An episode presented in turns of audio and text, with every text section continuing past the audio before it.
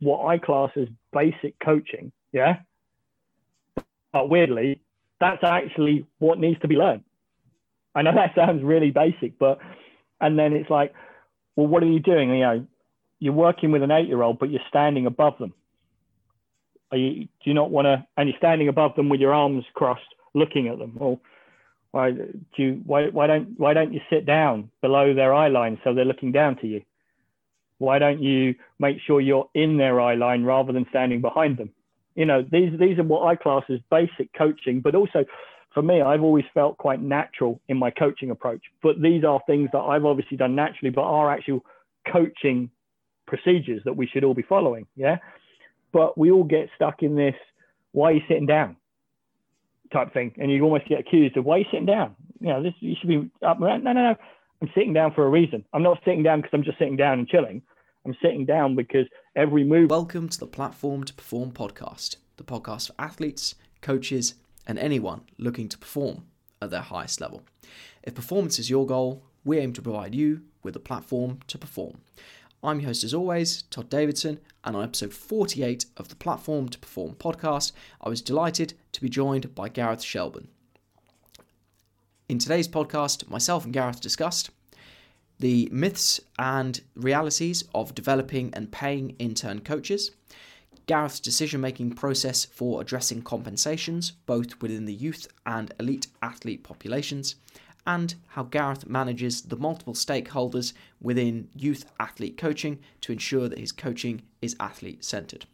Thank you very much for listening, and I'll catch you again on the other side. Right, Gareth, we'll jump straight in. Um, why do you do what you do? um, I suppose the simple short answer is it pays the mortgage. Not going to lie to you. Um, I know that might not sound exactly what everyone goes because everyone talks about passion, but uh, that's how it works. Um, uh, if you don't pay the mortgage, you, you, you struggle a little bit. So I suppose the long, more complex answer has a bit more depth. Let's be fair. Yeah. Um, you work for a long time in your life, I believe. Yeah. Um, so I believe that you either have well, you have more options, but I see two two ends to this spectrum. One is you either have a job that's nine to five, Monday to Friday, um, get weekends off, but get great holidays, get great benefits, great pay, and you get paid an absolute wedge for that, which is great because then you just enjoy life outside of work. Or you work long hours, yeah, you enjoy what you do, and you don't ever have the Monday feeling because you get up and go, it's not work because you actually enjoy what you do. And I think you've got to think if you can do either, it doesn't matter because it depends on the individual. But for me, I realized very early in my career that if I wasn't doing the latter one, A, I'm not intelligent enough to earn a load of money. Yeah. Investment banking is not for me. I'd like the cash, but I don't think I'm good enough for that. Um, and secondly, I always want the interaction. You know, I'm definitely much better and, and about the delivery. I love delivering, absolutely love delivering. Um, but yeah, so that, I think that that's why I do it. Um, I suppose the big question always gets asked: if you won the lottery, would you continue? Uh, I think I've been pretty honest with a few people and say probably not. Not right now, anyway. When I've got my kids, where I just literally go, bang, I'm just going to spend time with these last four to six weeks that I've been homeschooling have been the best four to six weeks that I've had in years. I've seen my kids every day. I've got involved with them. I haven't had to. I've still remoted a little bit, so I've still been doing what I do, but they've been great. So yeah, very different. Yeah, I, I it, right now, if you said give it up, I would. Further down the line, when the kids have gone away, might be a bit different. Yeah, yeah. Priorities definitely shift at different points in your life. Uh, I think it's a Muhammad Ali quote, or maybe I'm just saying that. Uh, but it's like if you view the world the same as 50 as you did at 30, then you've wasted 20 years of your life. Absolutely, and I think it's something that a lot of S&C struggle with. They feel that they should still be doing that that that volume of work that everyone believes they should do. They should be always at the beck and call of somebody. And I think as your life views change, what actually happens is that your job role changes and where you want to focus is now um, they talked a lot about like uh, having an equalizer, something we've been doing uh, with a few other coaches, which has been really cool. About your bandwidth changes over time for certain things. So at certain times in life, the family gets a little bit less, etc., etc. But having some good, strong values means that you can play with those bandwidths. And at certain times of life, there'll be bigger times for family than smaller times for family, and the same with work. And I think it's it's a really interesting concept. Yeah, funny enough, um, just thinking of uh, ironically an RE lesson I covered this week, and the task they got given was um, you probably see it's like a lifeboat activity. It's like 14 people on a lifeboat. You can save eight. The other guys, see you later, dead. Um, and the quote at the top was, uh, "Decisions are easy to make when you know your values." Um, and another thing I'm thinking of is uh, in a book called The One Thing, uh, where he says, you know, you might have one thing that's important in different aspects of your life, family, business, personal, whatever and he describes some of the um, some of like you're juggling different balls, and he says some of these balls are you know rubber, they'll bounce back. Whereas there's other balls, if you know if you neglect family for long enough, that's a glass ball, it breaks, you know, and you don't want to get yeah. to that stage. I, I, I, always remember, and it's a, the silly one, and everyone knows it. It's the glass jar with the big rocks and the small rocks. Yeah, it, it, it's it's a classic. Like you fill it with the small rocks, and the big rocks don't get in and if you're big rock to your family and stuff like that, your social media, your your car, your your friend, your, yeah, you're going down the pub. Those things don't don't do it. What I also liked about that is that the guy put in the big rocks, then he put in all the small rocks, and then he put in a glass of beer at the end and said, "There's always room for a beer." And I was just like, I quite like that. That's fine. I mean, in we'll, we'll get into it in um, a little while, but ironically, it just that hearing you say that reminds me of our off-air chat and how many kids are sort of they're sort of sprinkling that sand of social media, filling that bucket right up, and you're like, what have you got left for in terms of what you're passionate about, what actually means something to you? Um, and I'd argue not a lot in this current day and age. Absolutely, absolutely. Um, so if we move from your why, if you will, to your philosophy, either your personal philosophy or move for sport, your philosophy to move for sport. Um, so my question is, if you feel like you have a philosophy, what is it, and does that change when you're working with, say, um, a youth athlete versus a professional or an international athlete? Uh, yeah, yeah, certainly. I'd suggest that, as with everyone, philosophies change over time, depending on who you're working with, what you're doing. But I, I still believe that you we want to produce certainly a move for sport, educated, resilient, capable athletes. There's no doubt about that. And I suppose capable, um, we are now starting to replace with performing athletes. And interesting enough, the educated is our our key there. No matter who it is, we want to make sure people know why they're doing stuff because as soon as someone knows why they're doing it, they get it, they'll then engage more. And so for me, it is about being making sure everyone knows why they're there. has to be a justification. Obviously, the level of what it is is different. Yeah, you might have to explain to a high level athlete who really wants to know what you're doing and how it affects what they do. But to a kid, you just need to like maybe go, well, watch. If I push you, you fall over. So they then all of a sudden learn about where that is. So they're not getting necessarily educated in a formal setting or even a verbal setting. They're physically learning to be literate. So that is a difference. Um, however, I think philosophy, I don't think this is a necessarily a philosophy, but more uh, an observation which occurs in both types of athletes, adults and juniors. I've always seen that happy athletes are performing athletes. Now, that may sound a bit weird because obviously there is a lot of tough times, but if you are in a good place mentally, socially with what you've got, those tough times are actually easier to deal with.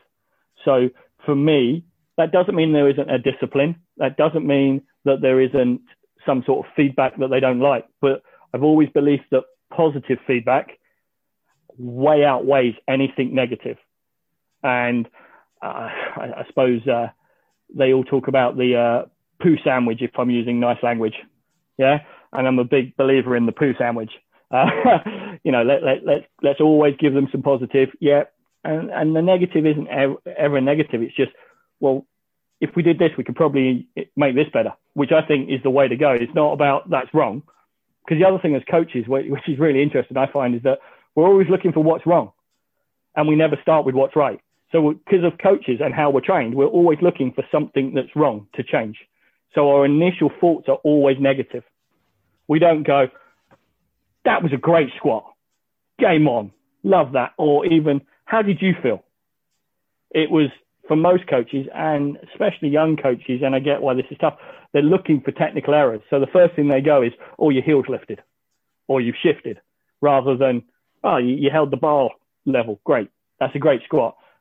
And I think positivity, if you, if you want a philosophy, that's where it is. And that works in both juniors and adult populations. Absolutely.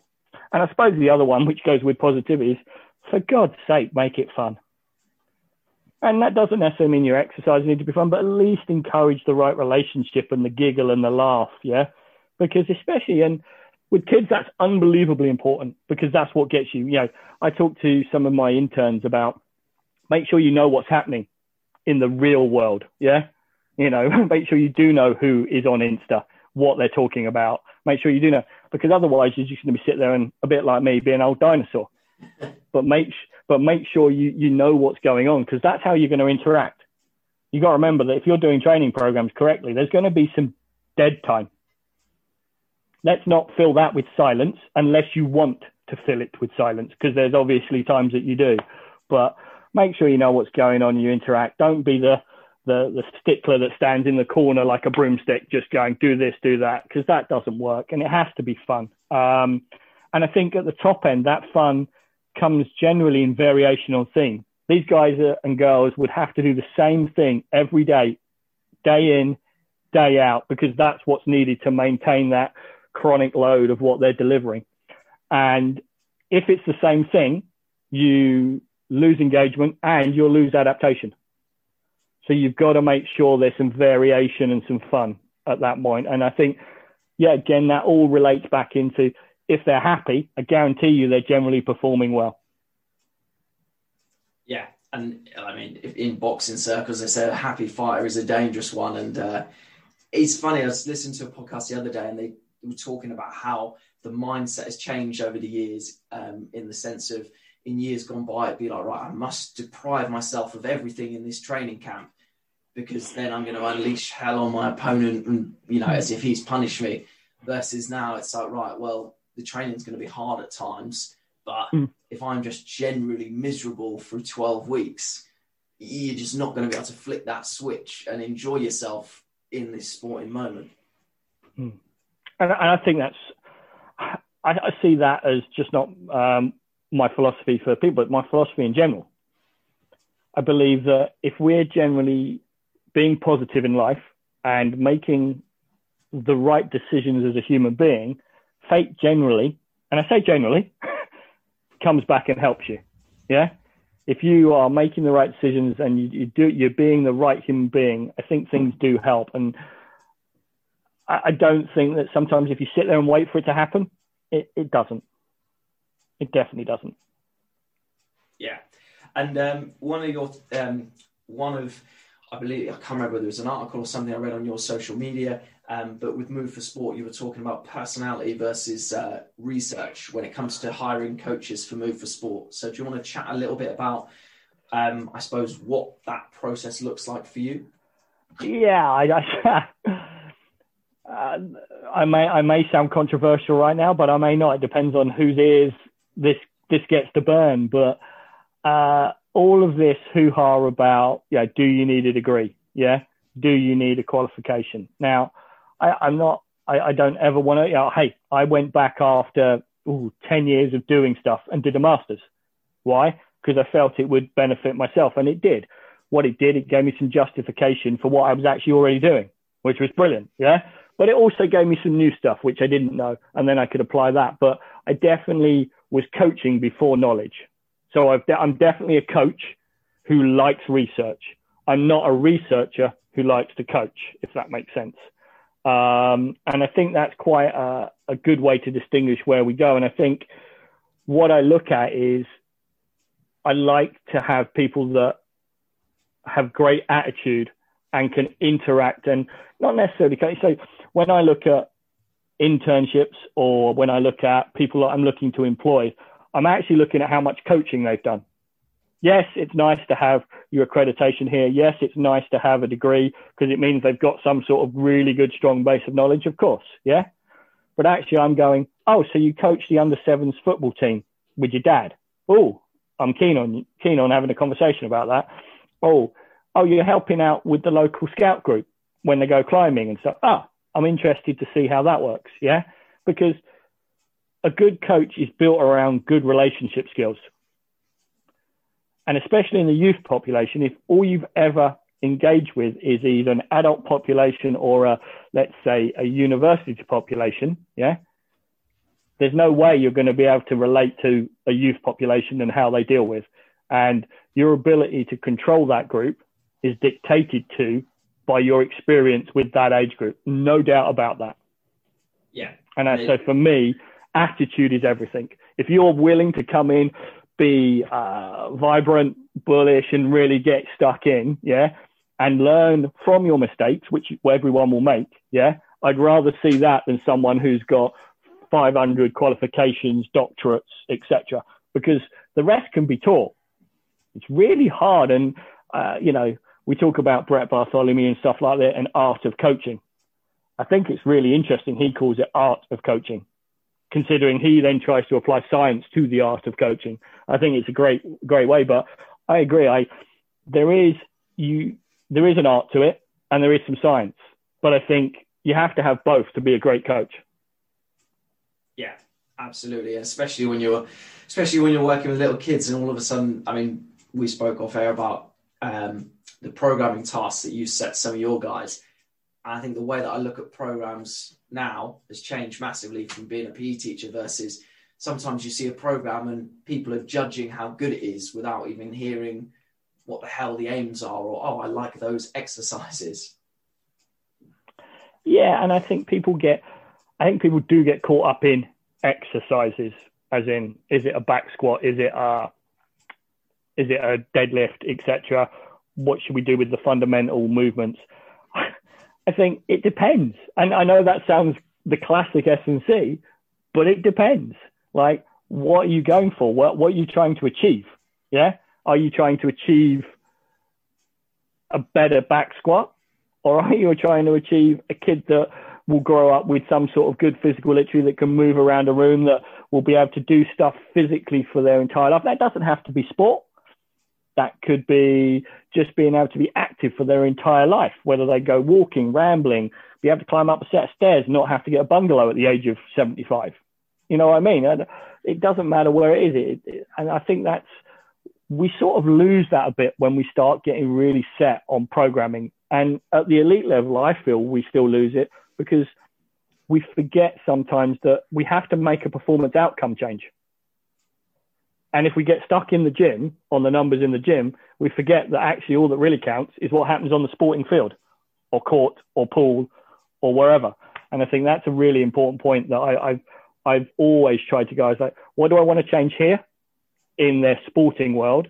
And how do I do it? Now, sometimes that's quite close to the sporting world. And then sometimes it's a bit further away. But there is always a chain. And you talked about um, uh, justification and people don't know why, what the intent is. I think you should never judge anything until you really know that you're standing in the same shoes as that person and you know all of the facts. You know, you can have an opinion, but you can't judge until you know the full facts and the full intent. Definitely. Yeah, and it reminds me of some off-air chats I've been having with uh, previous podcast guests. We talk about um, high-level goalkeepers and people saying this error happened because I don't know the foot was in the wrong place or their hands were too low. And ironically, he's actually knows these goalkeepers, and they're like, "Oh, I actually didn't see or I didn't think there was going to be a flick on at the near post. So I'm looking at a completely different. You'll and you when you watch it and you know all of this information, like, oh, it's so obvious why he's planted his feet to go the other way because he thinks the ball's going there, um, rather than dialing into minutia or I suppose becoming um, what's the word so reductionist as a strength and conditioning coach and be like, oh, it's a physical error. Everything's a physical error. Or as a football coach or whatever being like, oh, it's a movement error.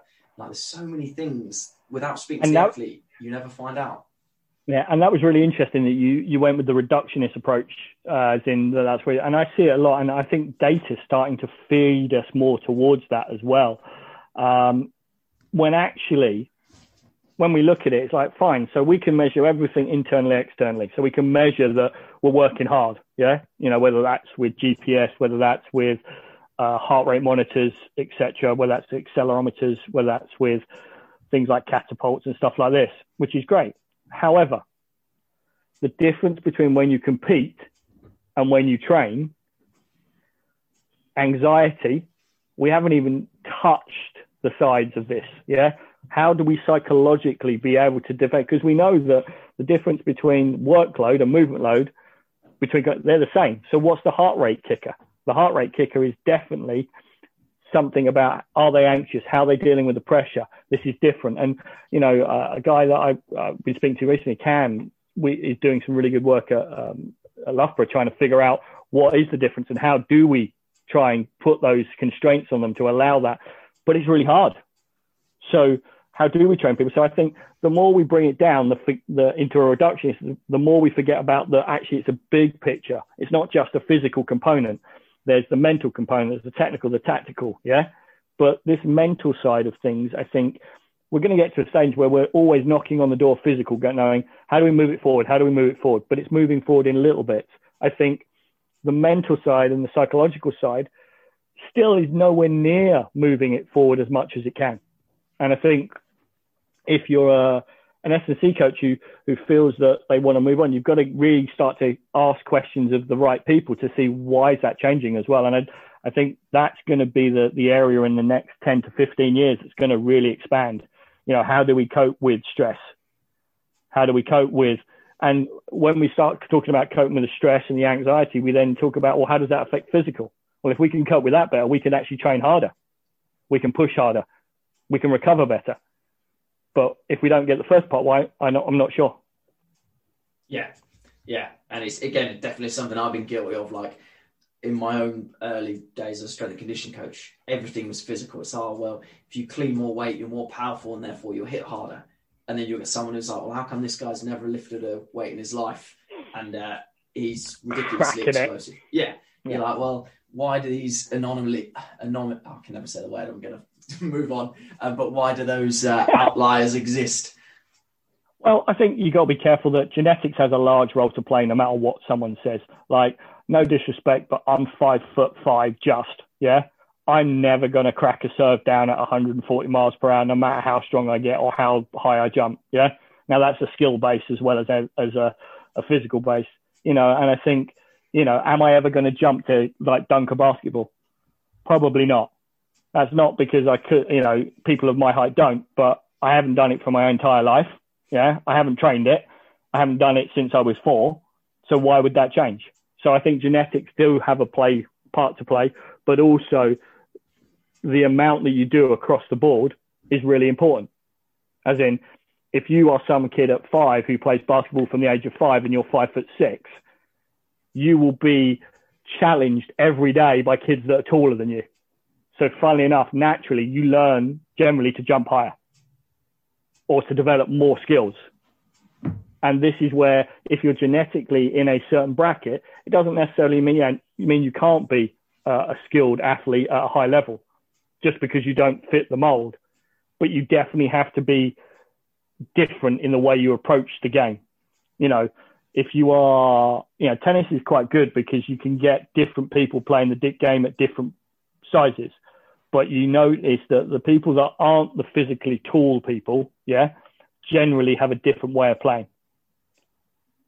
Yeah, and it's interesting because in a few of my recent podcasts, we were talking about, um, I suppose, the difference between, for example, style and technique, and the decision making process as a coach in terms of, oh, I don't know, that's wrong. And you're like, well, is it wrong or is it different? And how do we know that it's quote unquote wrong. Oh, yeah, yeah, yeah. I, that's really interesting because, you know, I think, and whether this is a British thing or, you know, I, have seen a bit of it and I've heard lots of people talk about it, especially with the cricket guys, of out, or almost trying to train out certain ways of bowling because they think it's going to be an injury problem. When actually what they're doing is training out their natural movement flow, which is giving them some advantage that other people don't have. And if they've bowled like that for 15 years and not picked up an injury, yes, obviously there's a case that more and more repetition might cause an injury, but if they've got that much load into that movement, it's probably pretty strong. And what I think we do is that it always has to have technical perfection. When actually, if it's effective, why are we why are we tinkering?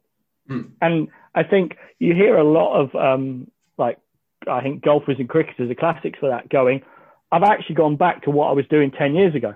Why? Because ten years ago I was amazing. Now I'm really struggling. So I've I've got rid of all the the data. I've got rid of all the knowledge, and I'm now going on back to my feel. I use the data, but now I look at feel. So I, I look at where I want to be, but then I'm looking at feel and I'm, I'm looking at instinct. And I think, how do you measure that? I don't know. Uh, I think it's a really tough thing, but I think it's a really important thing to understand in especially high level guys is that why do we repeat stuff so much? Why do we, why do we get so many repetitions in? Why do we do so much program? Well, we do that so instinct can take over and they talk about flow and stuff like this where people don't remember, but you do all the hard work, but then the moment you start thinking about that hard work is the moment that the flow disappears and the instinct disappears. And I think you you do the hard work so it becomes habitual, it becomes automatic. Yeah. We all talk about all professionals being able to do the basics exceedingly well. They do that because then if we talk about how it does, it clears the mind because you're not thinking about the basics, which allows us to be creative. Um, certain things, certainly, you know, people like Simon Sinek talk about having, and uh, people who like you know, get things done talk about empty your brain to be creative. If, if, if you've got loads of stuff going on, loads of thoughts, you can't be creative. And actually, at top level, creativity in a player is actually the biggest biggest weapon you know, with all the data analysis that goes in every sport now, everybody knows everything about every player. Well, learn to have a bigger toolbox, learn to have a wider spectrum so that if they then go, oh, we've figured you out, yeah, cool. Well, you haven't because I've got this little sneaky thing here that you haven't seen me do. And I think that's really important to understand is that it's not just about repetition. I think it's about increasing bandwidth and toolboxes of skills. And that's what's going to change because everyone, as I just said, can just get onto a live stream now and probably see someone playing a sport and go, oh, you, you do this, you change this, oh, you've done this in this position. Cool. Well, we now know how to get around that. But if you're not someone that can then expand your skill set you'll just be then caught in that, oh, I was great for a season and now I'm struggling because everyone's figured me out. And on that subject, uh, something I've just uh, jotted down, um, ironically inspired by another podcast, and it's talking about, for example, yourself as the head of Move for Sport, and I suppose training others to have a similar thought process to yourself, so that you know, for example, you're going to expect the same from them in terms of attitude, in terms of um, work ethic, etc. Whilst also, I suppose, creating an environment where you can be open and honest and critique each other. Um, so, how do you do that at Move for Sport? Uh, it's really interesting. I, I, remember speaking to some of my first early interns, uh, which was 10 years ago now. Yeah. And one of the comments was, I'm not trying to create clones of me. That's not what this is about all I want you to do is, and I'd suggest most of my ex interns do, um, here's some fundamentals. This is where we should probably be working in, in this sort of bubble. But what you're actually doing inside that bubble is very much you. So if we looked across, especially some of the early interns, everyone sort of holds the same sort of fundamentals about what they're trying to achieve, but we do it all in very different ways. And so for me, I'm looking to guide, not push or not pull, if that makes sense. I'm not, for me, I, I suppose the best way to describe it is I'm probably standing there with the, with a person going, okay, you've got five paths here. Yeah. This is what happens on each path. These are the skills I feel you bring. Yeah. These paths look pretty cool for you. But what I would suggest is you try all five paths and then figure out which one you want yourself. If you want to come and ask me a question about it, come and ask me a question. And I think one of the things that certainly Move for Sport deals with from a, a business point of view is that it is very open and transparent. My, my team know where we are, and I know hopefully most of the time where my team are. So if they've got a problem, it just becomes a, can we chat? Yeah, of course we can. Oh, it's not quite working. Okay, should we change things? Now that's lucky because it's small and it's a small business. But what that does mean is that if something does need to change, I don't have to sit there and keep it like, well, this is our product, this is what we do. We go, well, let's let's just just try this over here for you. Does this work? And we work with the person. So I think off air we talked about a coach not wanting the athlete to become what they need, but the coach becoming what the athlete needs. Well, from a leader's point of view, I'm trying to become and get to a stage where I'm the leader that my I say employees because they're not all employed, but all my staff need. And then that means that they can come to me and ask questions, and then I can then pose questions back down as well, which means we get people that are happy going back to, and you can see everything linking over between business now and what I deliver is that happy athletes are performing athletes. Well, actually, happy employees, happy staff are performing staff. So there's there's lots of uh, we talked about underlying values off air, yeah and I think that's where it is definitely for me. Um, and I think openness and honesty, I've always believed in it. And I think sometimes has probably put me in a some some problems because maybe I could be classed as naive, but I'd rather trust people first and then figure out that they're not trustworthy second and then deal with it then. Because otherwise you end up in what we discussed earlier, this negative spiral of everything in life is wrong, when actually everything in life should be right. Yeah. And you mentioned, for example, your um, fundamentals and almost a bandwidth or a bubble. Um, what do you consider to be the um, fundamentals when you're developing coaches? I, think trying to get them to understand that it's relationship first. Yeah. So you can have the best program, the best skills in the world, but if you can't talk to someone and engage with someone, there's no point. And if anything, that becomes even more important at youth level. You know, if you can't engage with the kid, you can't have fun with the kid. Yeah. How does that work? So, you know, certainly when we're looking at uh, the interns and stuff like, we literally, and I'm pretty sure every intern I've trained would say, I dump them in the deep end. I literally go, there you go, there's 20 kids, crack on. Now, some sink, some swim. Some sink and then re-swim, if that makes sense. But they then learn quickly that if they're not interacting, if they're not getting involved, yeah, it doesn't matter how good the session is that they've just like planned, it all goes down the down the road very quickly. And I think for me, if we are not encouraging coaches to understand how to coach, which seems mind boggling that that is even a sentence. Yeah. But if we have only have coaches that are consumed, and I say consumed because data is important, but consumed with data and only interested in the outcome, and we can see plenty of um, examples of this in high level sport all over the news right now, where people are now looking at we haven't looked after the athlete anymore. We've only looked after the medals. We've only looked after the funding and the numbers. I, I, I personally feel that we, we miss a we miss a trick, and I think I'm sure some people will disagree with me and say, "Well, hang on, if you're not getting this right, you're not pushing. We're not pushing the boundaries. We're not doing this."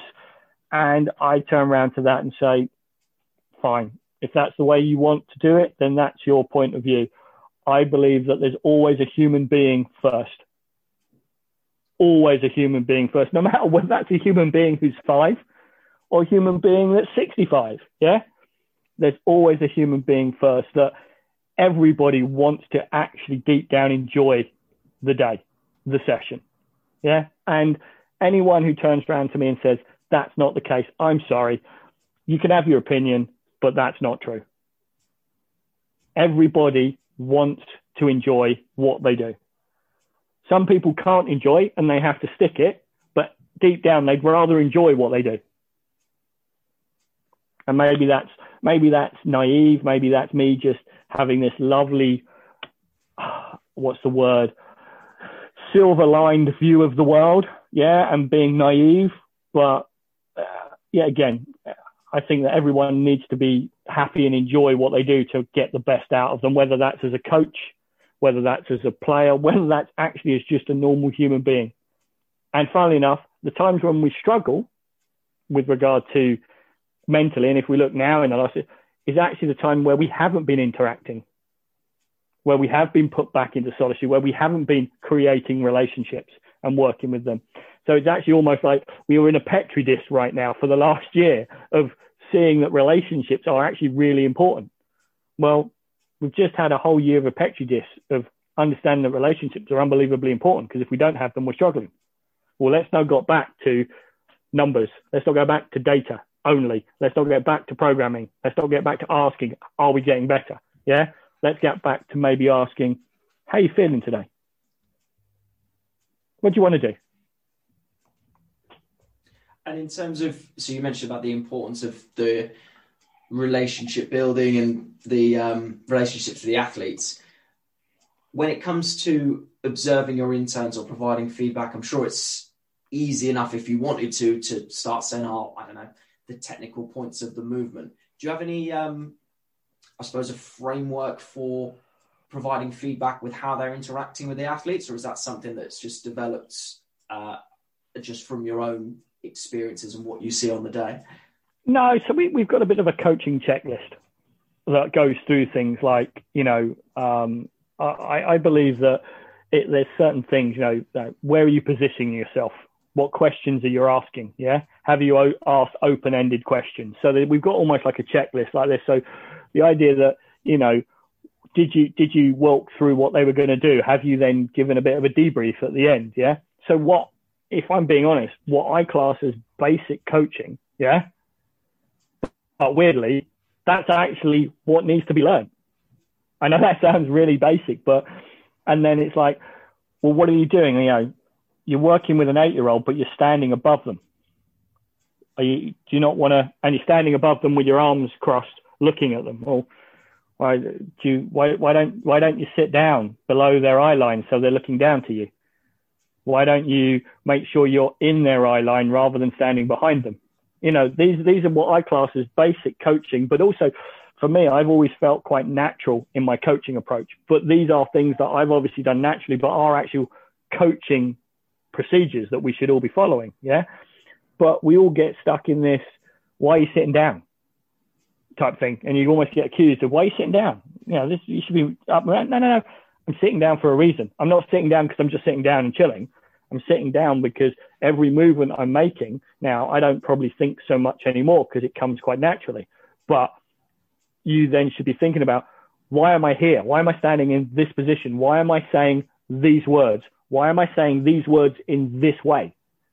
Because it's not just about the communication out of your mouth, it's about the communication with your body. And we know that what we actually show is mainly through hearing and expressions, especially with kids. They ain't they ain't listening to what's coming out your mouth generally yeah? And if they are you're lucky. So what you're actually talking about is things like tone pitch um, but also about understanding that how does a relationship blossom? So i think we talked off off air about what's the difference between having a session your first session with a 10 year old kid with the parent there and then having a, a pretty in-depth conversation with an 18 year old that we're trying to figure out what's happening. Well, if you've developed a relationship over eight years, you're going to be saying a lot more interesting things out here that actually have nothing to do with what you are as an S&C coach. Nothing to do with your S&C knowledge at all. Back here, you're probably actually using your youth S&C knowledge massively because you're trying to get some numbers over to the parent to make sure they understand because obviously they're the stakeholder at that level. They're the people that are going to pay the bill. They're the people that are going to drive the kid to the uh, the session. If they're not involved, that's not going to work. Now, I would suggest someone asked me the other day, I did a, a presentation on a, a player that I work with, and they said, What's changed? And I said, I do less S and C now, and I more worry about emotions and feelings now than I definitely did 10 years ago. Yes, of course, I have to go, well, I need that in there. I need this in here. I need this monitored. But actually, I just care about my first comment most of the days. How are you feeling today? I think it's such an underrated comment. How are you feeling today? How did that rep feel for you? So now I'm getting back to reps, but how did that feel for you? I don't know. I can technically see. But if I'm being honest, you know far better how that felt than I did. So why don't I ask you? And I think the ability to interact and ask the right questions and, and with kids, it's tough because all you get is yes, no, or even silence. Yeah. So the ability to not just be using the right words, but the, the tone and the way that you, you know, I, I still believe guided discovery is the way kids should learn. You know, let them fail a little bit, let them figure it out. I think schools are really bad. And this sounds harsh because I know that you're a, a teacher, so you, I'm, I'm, aiming this uh, at you, but I'm pretty sure you don't do this. I, are really bad at going, you can't fail. You can't fail this exam. We shouldn't, you know, you got to get this mark. You can't get a fail. In fact, we actually give you a fail. You know, we give you an F. Yeah. Well, is that a fail or is that you just realizing that you maybe you not have not done enough work or that this isn't the way you should be going in your life? It's another subject. Yeah. I you know, I, I always, and then it's like, even on court, don't, uh, or, or don't fail, don't, don't miss that shot, don't lose. Yeah. No, no, no, no. Do what you need to do. You know, in the gym, weirdly, I look at actually failing's cool because failing means you're pushing boundaries in a safe, constructed way, of course, but you're figuring out what you can't do. And then if you're not pushing to that sort of limit, then we're not, we're not going to change anything, if that makes sense, because we're not adapting. So I, I yeah, I, I do struggle sometimes with this. Um, but for me, it, it, has to be about that. And speaking about getting, well, getting things wrong, um, if you will. Something that I've been thinking about lately is uh, the word compensation and how, for example, we'll look at a movement pattern in the gym, so I don't know, squat, lunge, whatever. And uh, if something's different to the technical model, it's a compensation. And it's like, oh, well, you know, something's going on there. And when we see it in sport, depending on which viewpoint we take, we think, oh, that's a fantastic interpretation of, I don't know, this technical model. Um, so I suppose my question is when it comes to assessing movement outside of a gym setting where there's I don't know this predetermined technical model is how do you expand the way that your interns look at a movement and how they interpret what they can do to change it or whether they even need to make a change? Yeah that's really interesting. I think you know I, one of the things that i got out of my masters was um, the corrective exercise and the ability to start assessing and figuring out where things go wrong and it's interesting because so uh, when I first did it, I was like, oh my God, there's so much going on. I, I don't know what's going on. And then over the years, you start realizing that, yes, we can do basic overhead squat screens. We can do tuck jump screens, which we use. And I'm not, I'm not dissing especially when you've got lots of people. It's great. Video, repeat video, you can get some change. However, the older you get, every movement you see becomes a corrective screen. And then you then have to make some very interesting judgment calls about if you then do see something that you think is a compensation, does changing it either increase performance outcome, maintain performance outcome, or decrease performance outcome? Because you can easily change something. And I, I learned the hard way. Not going to lie. I worked with a, a, senior golfer who was at the Senior Open um, at Walton Heath, and he came over about two, three weeks before from the States. And I actually was just giving him a massage because he just wanted loosening up. Yeah. And he was like, oh, yeah, that feels much better. And we did a few tests, and his external rotation through his left arm was quite poor. So, obviously, if we think about the golf shot, we need the external rotation that goes through. And he said, yeah, yeah, no, I've been trying to work on that for ages. And, you know, the guys in there. So all I did was go, oh, I'm being my pleasing self and my helpful self. Right, let's crack on. So we then worked on some external rotation. We, we loosened up the shoulder. We did that. And he was like, oh, this feels great. Yeah. he didn't even make the cut because what we'd actually done is changed his ability to get through the ball, which meant he couldn't keep the ball on the fairway because we changed something that so was uh, inherent in his skill that his compensation was actually keeping him in the right place. So I think if we have compensations as a younger child, we can probably play with them quite a lot, which is why I love the corrective exercise work for kids because it allows us to keep them in really good shapes, especially as they go through pu- puberty and their PHV. By doing it, we're keeping them working through good ranges when they definitely get tighter. Yeah, because their bones are definitely growing quicker than their muscles. Everything's going, they're gaining weight. We want to keep them in good movements obviously, if you start picking on elite athletes at 20, 21, 22, some of these compensations are there for a reason. Now, the only time if you really, I feel that you really want to work on a weakness, so a compensation, that could be another weakness of some description, is you have to do it pretty far out from competition. I've always believed that you deal with weaknesses and compensations in pre-seasons and early season but mainly preseason. And then as you're getting through to competitive, the only thing you're dealing with is strength. You're dealing with all the positives. You're just going, right, what do you like doing? I like to snatch. Okay, we'll snatch. Yeah. Or the other way around is like, I don't like squatting heavy before comp. Good. We will go and do it then. However, what you are unbelievable out, yeah, is you're great at box jumping. Well, let's do that. Yeah.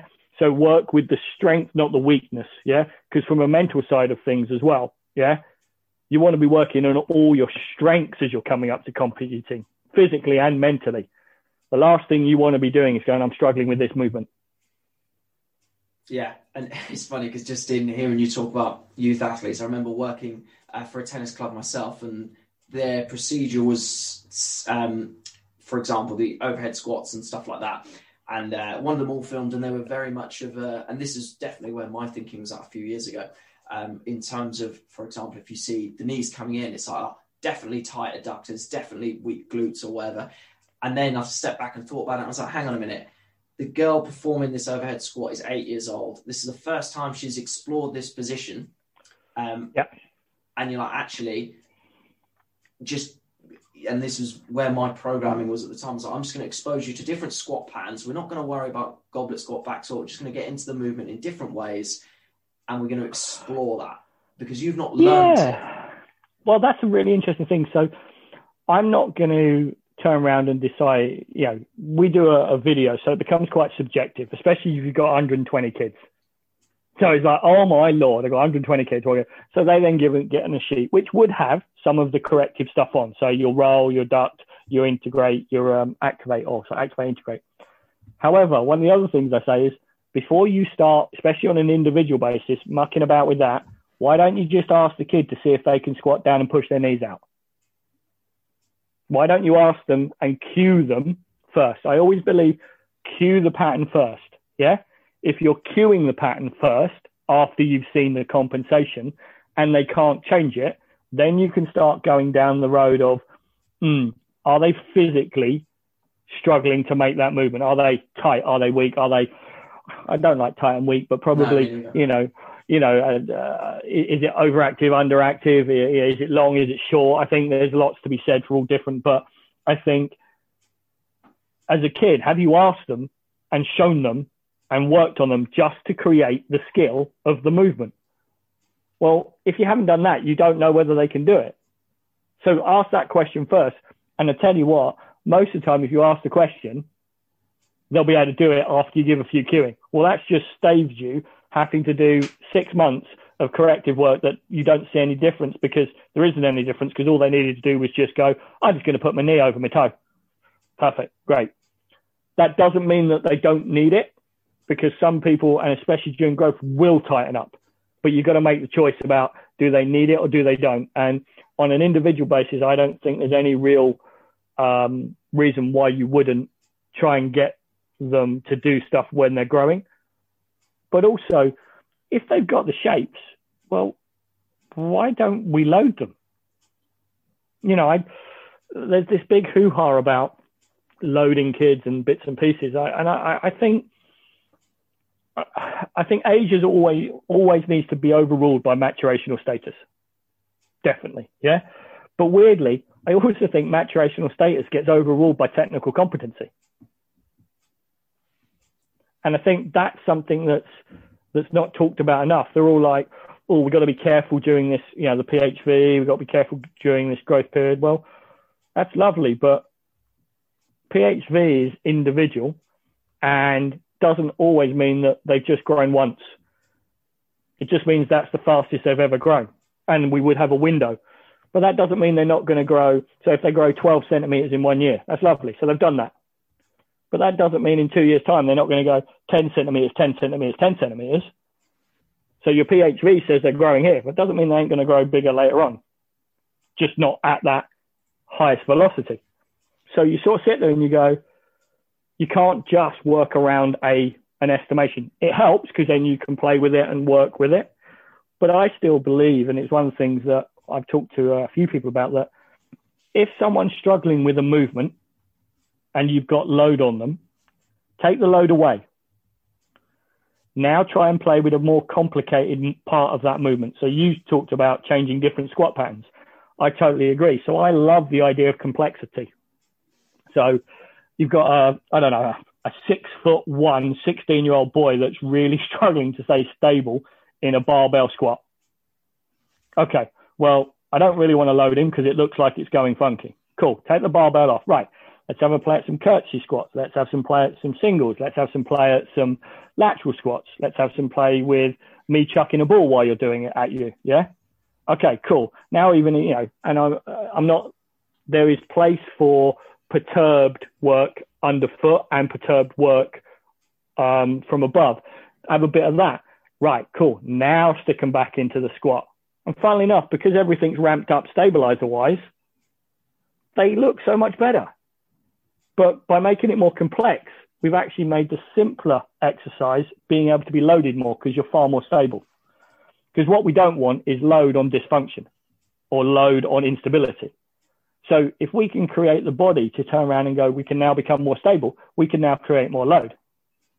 And I think that's what you said earlier. What do I train the guys to have the relationship? The relationship is about, yeah, having fun, but the relationship is about knowing what you're seeing, knowing what they're feeling, and then not sticking to the rule book, not sticking to, well, the program that Gareth developed on the on the squad says it should be eight reps of single leg split squat.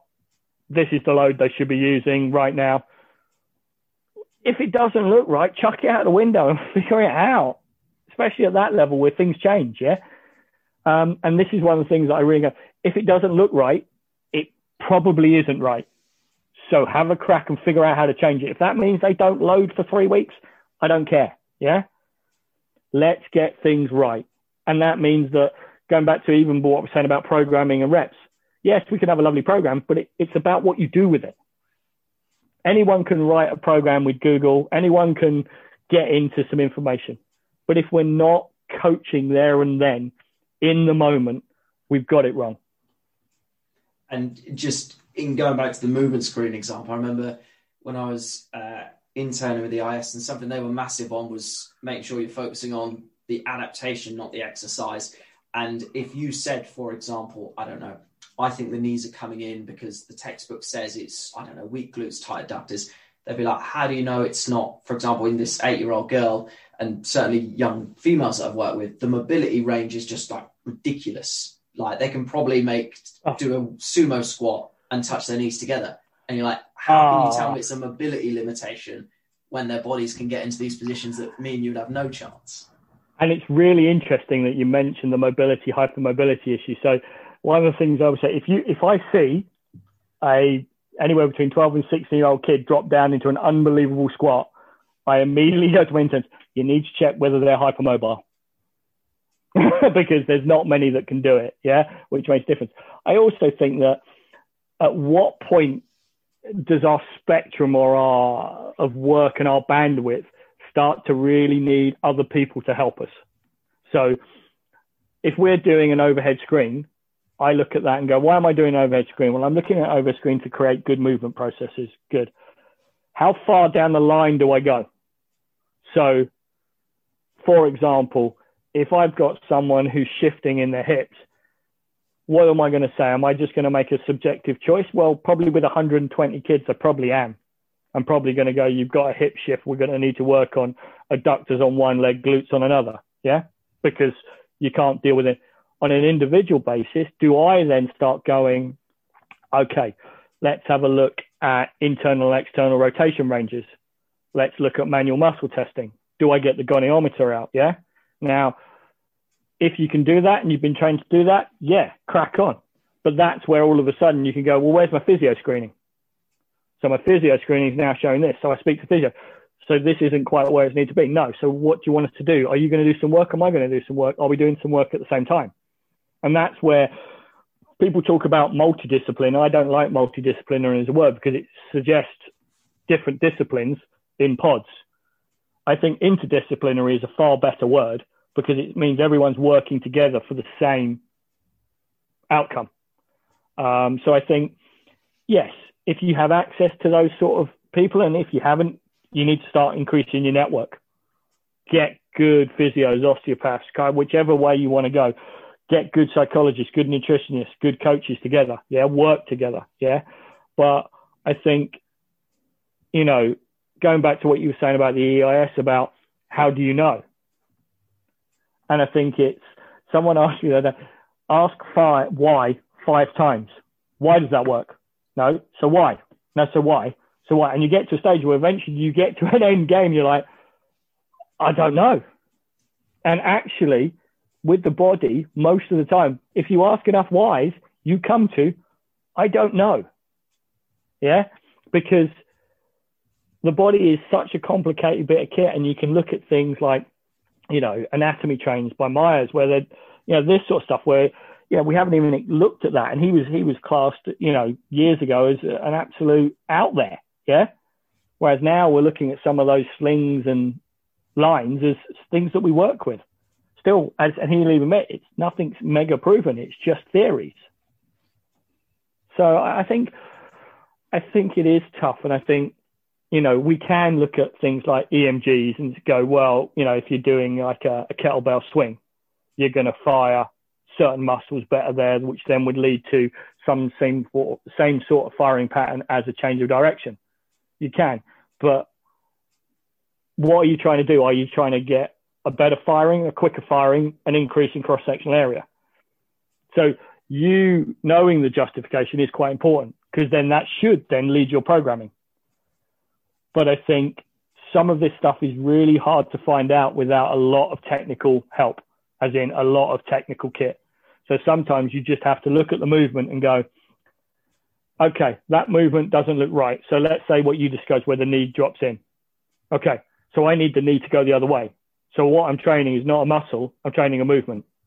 So how do I move that knee? Can she move it on her own? No, that's a cueing thing. Okay, so is there some tightness in internal external rotation? Yeah. Is there a little bit of weakness compared to the other side? Because you can't sit there and do if you haven't got a dynamometer or something like you can't put some real numbers. You just have to go, yeah, it feels a little bit weak. Can she hold? No. Okay. Let's put a bit of strength in the glute, the hammy, but also let's think about what's happening at the core. Because yet again, we're not just a muscle that makes that movement occur. There's all sorts of stabilizers, synergists, agonists, antagonists, which are making that movement capable to be done in a smooth, efficient manner.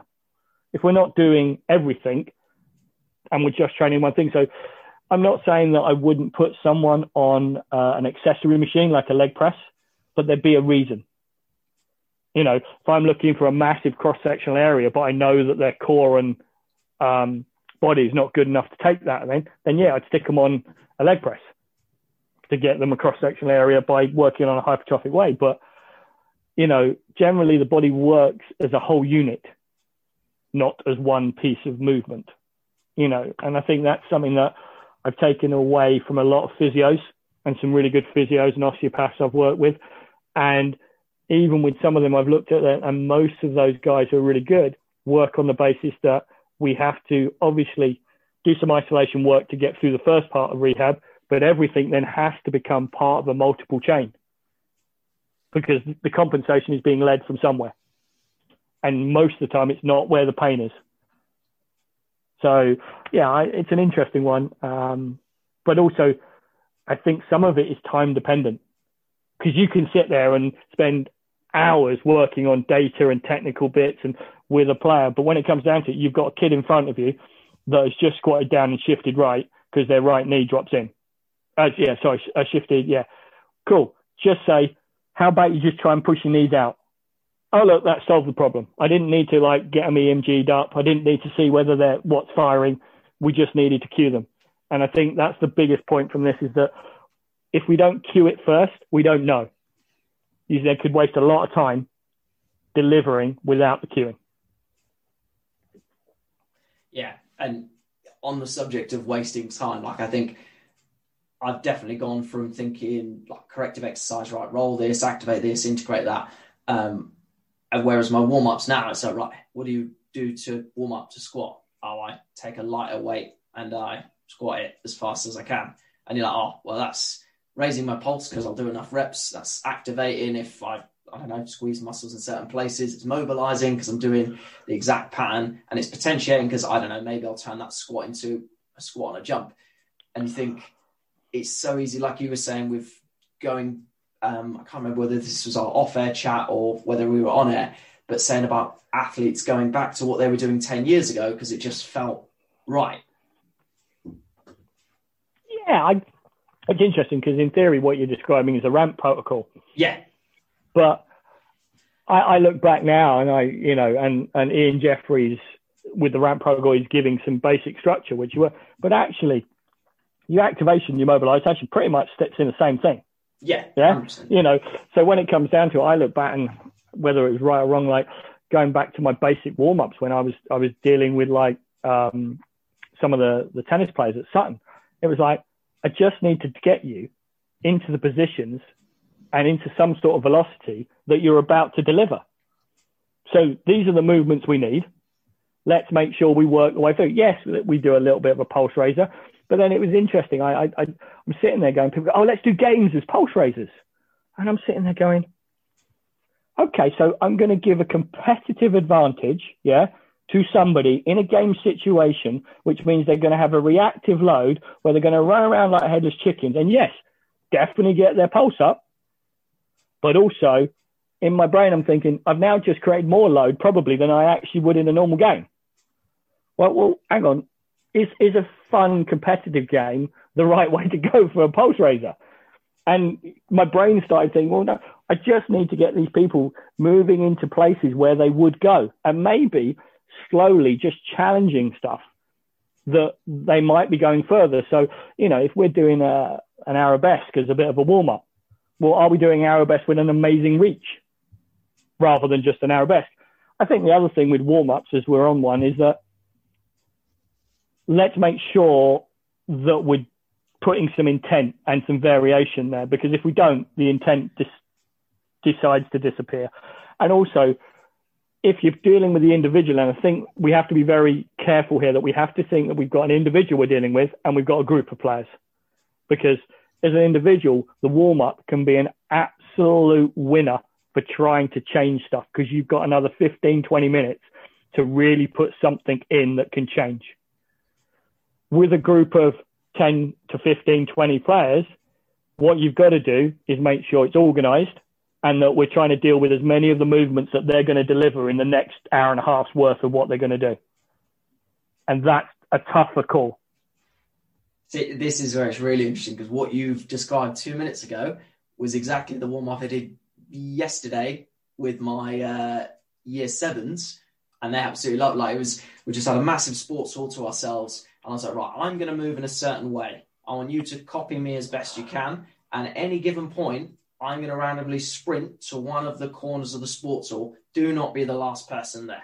Um, and literally, we were doing different crawls, we were doing different skips, running backwards, and then I just sprint. And then, obviously, depending on where you were in the hall, obviously, it's different each time. Um, but the reason for that was right, I want maximum intensity. I want to buy into the fact that you're excited to be back in school. And yeah, some of your patterns will look different to mine, but we're just chucking a lot of different patterns at you. And ironically, maybe that will get your heart rate up more than what you'll get in the game. Um, yeah. yeah, context is really, re- really interesting, really interesting. Because so, you know, I look at the ramp protocol, and I, I would say that if you're activating and mobilizing the right way, you're slowly raising your temperature anyway. Exactly. So if you are if you are walking forward in a lunge, yeah, a, a nice pace to get going, and then you're coming back, yeah, and you're starting to do some marching or some rotating, your heart rate's up. Well, do all of that first and use that as your heart rate raiser at the same time as activating, mobilizing. And then your potentiation, which is your fun, speedy games, starts to potentiate you, like you know, Ian Jeffrey says, to get you to your game speed. So I suppose the question is, do you need a, a pulse raiser if actually your movement, uh, sorry, your activation and mobilizations get you your pulse rate. Yeah. Well, you you said it perfectly. Like, well, let's squat, but now let's add some velocity to the squat. Well, there's your heart rate, especially if it's body weight. Very interesting. Very Yeah. interesting how it changes in concept. But but yeah, no, I, I I've always wondered why everyone goes, let's play a game. And hey, I remember back to Sun, I remember us playing frisbee, like extreme frisbee. Oh my god, the amount of like injuries we picked up in the first ten minutes of a flipping session. Yeah, it was like, what am I doing? Why is this going so wrong? And it wasn't just you know uh, contact injuries. It was like, oh, I pinged my hamstring. I'm like, I'm not surprised you just sprinted 20 meters at full pelt to take it in the end zone. Oh, yeah, of course you have. And then you sort of sit and think, but it has to be fun. Yeah. It has to be fun. You have to get them. You have to get them buzzing. And and you know, I think some really good ideas where you're doing non-competitive stuff, but maybe together. So like on a tennis court, like are you just trying to keep the the ball up a certain amount of times? Yeah. So you're still getting that, or or are you just walking around with a little like American football and just just doing some throws to each other. So you're still warming stuff up with variation, but it's not a very competitive environment. And you lead the competitive environment until everything's been properly warmed up, and then you're potentiated, ready to go. Yeah, and this again, this is interesting because when I was um, when I was interning at a professional cricket club, and as someone without a cricket background, I've never really understood it. But they started all their warm ups um, Cool. with a game of football, split into, and we literally we did this at Lords one time. It's like a bunch of professional cricketers split into two teams of football. And I said to the head S and C, I was like, "Is this not like you know what? What if one of them pulls a hammy?" And he's like, "Yeah, but look at the dimensions of the pitch. Look at the play, at the number of players on each team. Like no one's getting up to full speed with the dimensions of the pitch." And he's like, "We've never pulled a hammy." And he's like, "That's raised their pulse. They're excited to be here." If I said, "Right, boys, take a lap," they you're not going to raise the pulse because they're going to spend half the time chatting and they're not going to Yeah. want to be there. And yet again, I think that goes back down to intent and justification. But I feel what has to be done, and what I certainly when I remember it was at Sutton, and it wasn't until things started happening, you sort of go, "Have I thought about that?" And that was the learning curve. Yeah. So if I thought about it, what would we have done? Well, maybe we wouldn't have had such a big pitch. Yeah. And that's, I think, the learning curve. And I think it's about making sure that you have constrained what you want to constrain to get what you want to get and not just gone, let's just have a bit of fun.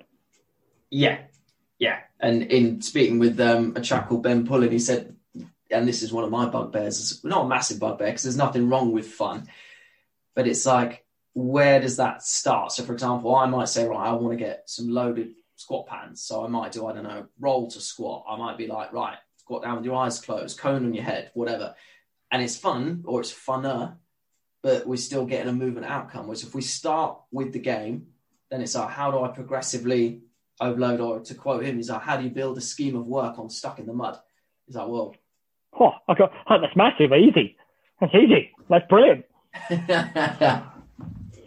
um, Uh, I'm trying to remember where I was going with that, but uh, sorry, yeah, sorry, but but yeah, you're right. It, it you know, hey, you, gamification is something that's very interesting, especially in youth populations. You know, how do we make stuff fun that actually, if we broke it down to the basics, is boring? Like, I want to see a squat. Why would I want to squat? I don't need to squat. This isn't why I, I want to hit a ball. I want to kick a ball. I want to run around. I want to score a goal. I want to have some fun with my mates. Well, that's why the gamification ideas are uh, are unbelievable at youth level. Mm. Yeah. How, how do we make the boring unbelievably fun and engaging? Well, let's create challenge. Let's create games. Yeah, you said like, can you get up with the comb still on your head? You know, we've got some lovely things on the on the move for sports site at the moment where whereby we've got like you know people with shoes on the bottom of their soles trying to get up and trying to turn over. It doesn't have to have loads of technical kit. It just has to be challenging. And generally, kids love challenge. Kids love challenge. They will go at it all the time. So the more you can challenge them, the better they will then slowly develop. And it, it kind of comes back to uh, what we were talking about earlier about schools set up so kids can't fail. But actually, what I've particularly enjoyed in terms of teaching PE virtually is the movement challenges we've set and the amount of kids who are like, oh, I tried this six, seven, eight times. Even us as a PE department, we're like, oh, I can't believe I've not been able to do that. I've got to give that another go. I've got to give that another go. And you're like, well, if you did it first time, it's kind of takes, like you were saying earlier, you kind of need to go through the sort of, I suppose, the grey skies to appreciate the blue. So if I show you a challenge and you do it first time, you're like, oh, that was easy. Well, they also, with that, always think they can achieve. And if that keeps going on in life, the time they fail becomes the biggest drop ever. And that then they can't deal with because they've never dealt with it. So the classic example is where you've got an early maturer that beats everyone all the time, maybe doesn't work as hard because just they can literally do more, yeah, because they're genetically bigger and gifted. And then all of a sudden, everyone starts to catch up, and technically, they've had to find creative ways to beat that sort of person.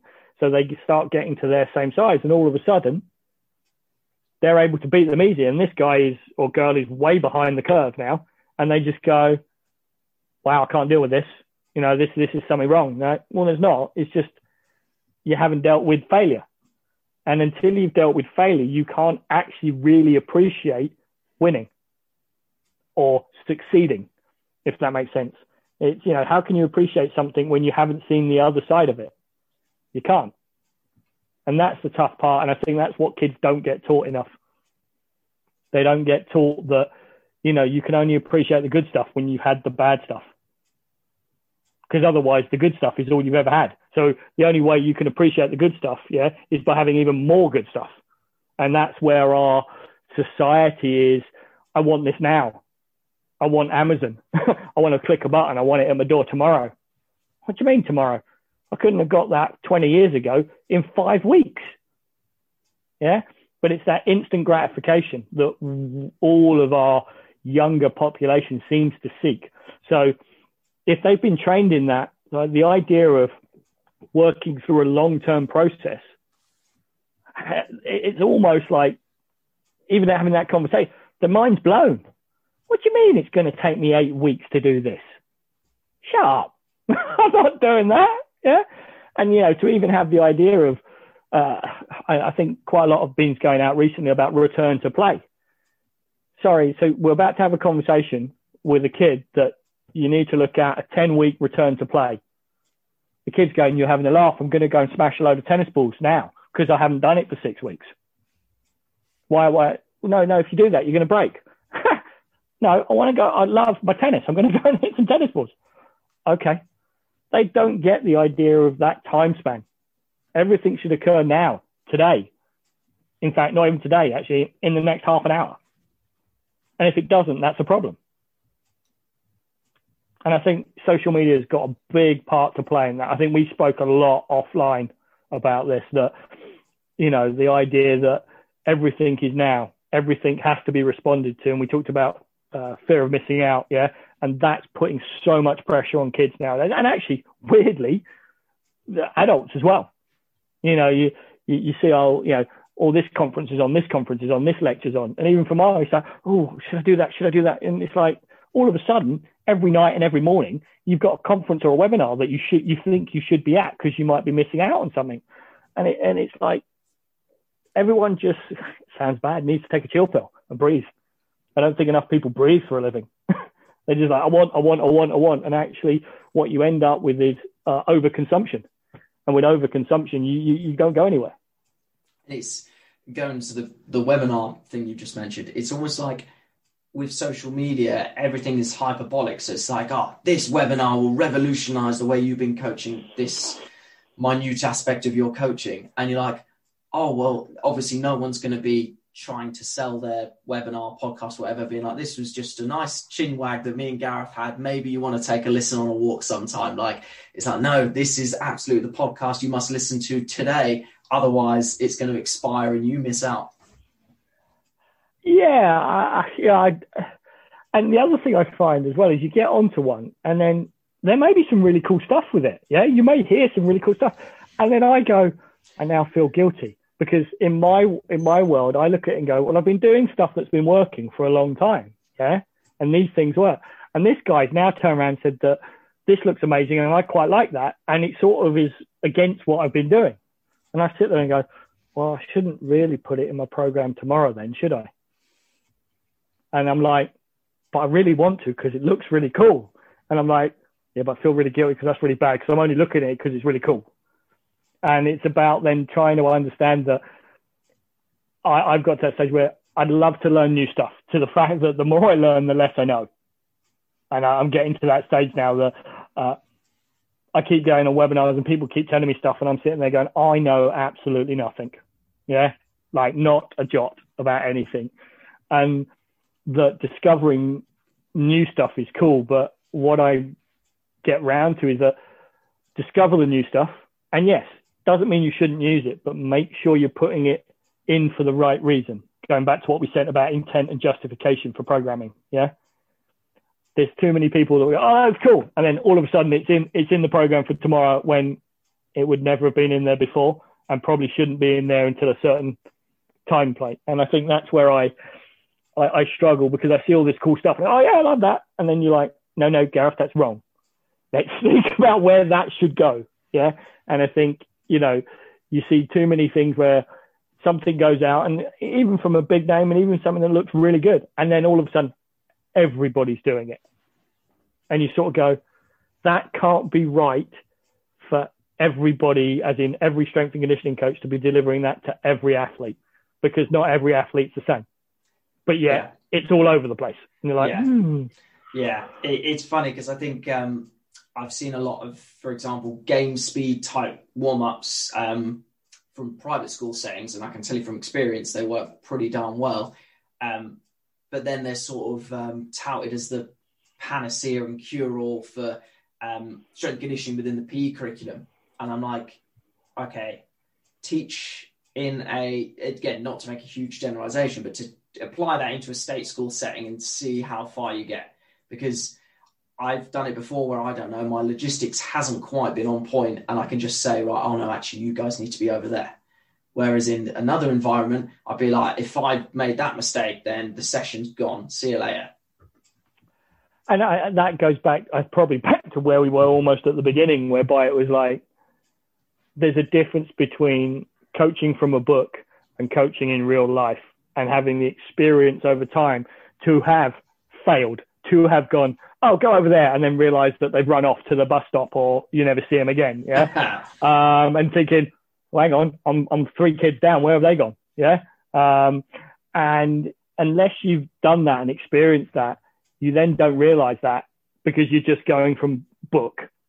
And books are great to, probably the best way I describe it is that books are great for you to gain knowledge. But there's a difference between how you apply that knowledge and how you do it. And the only way you can apply that knowledge is by doing it and then doing it again and then deciding was it good or bad and then learning from the experience of it because everything's different when applied. Yeah. And I suppose with research as well, that's what the tough thing is, especially about youth. Most research, and let's be very honest, yeah, is done on generally college age students to pass dissertations. Generally, that's a bit of a sweeping statement, but generally, there is some really cool stuff coming out of youth, but there's not actually tons and tons. So there's all these people that walk in and go, oh yeah, like four by four, that's really good. And I go, cool. There's 20 kids. You can do four by four by them. Crack on, see what happens. Yeah. See what happens. Yeah. And it's like, we need to be more specific with regard to youth, with regard to research, definitely. And there's some great people doing some, you know, good, you know, you've got your Rhodris, you've got your Avery starting to try and ask the right questions. Yeah. Um, I think schools play a big part in this, that schools should be allowing more researchers into them to try and do interventions, to try and do testing to figure out what's really happening in the school environment, not what's happening in this little bubble that we've created, but what can we actually really do? So, you know, could we turn around to a school and go, right, all we're going to do is we're going to give you a water bottle for every kid that sits on their desk, and we're going to engage with half of the year we'll do physical activity at this time, and half the year won't. And then we're going to look at their exam results, and then we're going to flip it to make sure they don't miss out. The, these are things that they're already in an environment where it could work quite easily. I, don't, I just don't see enough of that, what I call real world research. Yeah. If that makes sense. I think my main issue or critique of the research, and I think it's difficult because of the way that research is constrained, but a lot of times I'll read an intervention and like for example speaking to ben pullen about his phd i learned more from being able to speak with him be like what did you do with your kids? And he was talking about offering them 20 quid to touch the backboard. And he's like all of a sudden they're running go go go. Um, and i'm like that makes that makes more sense to me than for example reading the method section is like each kid was instructed to stand with their toes behind the line oh yeah yeah yeah and and, and sometimes you sit there and you go i'm reading this and it's taken me an hour and a half to read this. But actually, if I spoke to someone, they would have literally been able to tell me it in 15 minutes, type mm. thing. And I think, I think that's something really interesting. But yeah, I, I get, you know, me, myself, and a, a, chap called Chris McLeod had exactly the same conversation about. Uh, we had a guy that just wouldn't sprint. Well, he would sprint, but not very hard. And then I chuck a tennis ball up at the end of the 20 meter sprint, and all of a sudden he's absolutely on fire. So I still think motivation is something that we we haven't even really touched on about how do people motivate themselves? Yeah. How do people get that, that drive and that intent? And I think intent is something that is never really talked about enough. You know, 20 quid to touch a backboard. I'm going to try and jump high. Yeah. There's a tennis ball at the end. I want to get to it before it drops twice. Not, I'm just running through a couple of speed gates or I'm just jumping off a, yeah, a platform. as fast as you can. Whatever. Yeah. And, you know, for all we know, their cat died yesterday. It's only a snapshot we don't know how mentally they're prepared. So, yeah, it's really interesting you say that. But I, I agree with the research is that sometimes it's just, and uh, hey, I'm I'm I'm stupid. So hmm. I look at research and I read research, and sometimes I'm sitting there going, why are there all these really long, complicated words when you could have probably said exactly what you wanted to say in half the time in much simpler words, but it just looks fancy.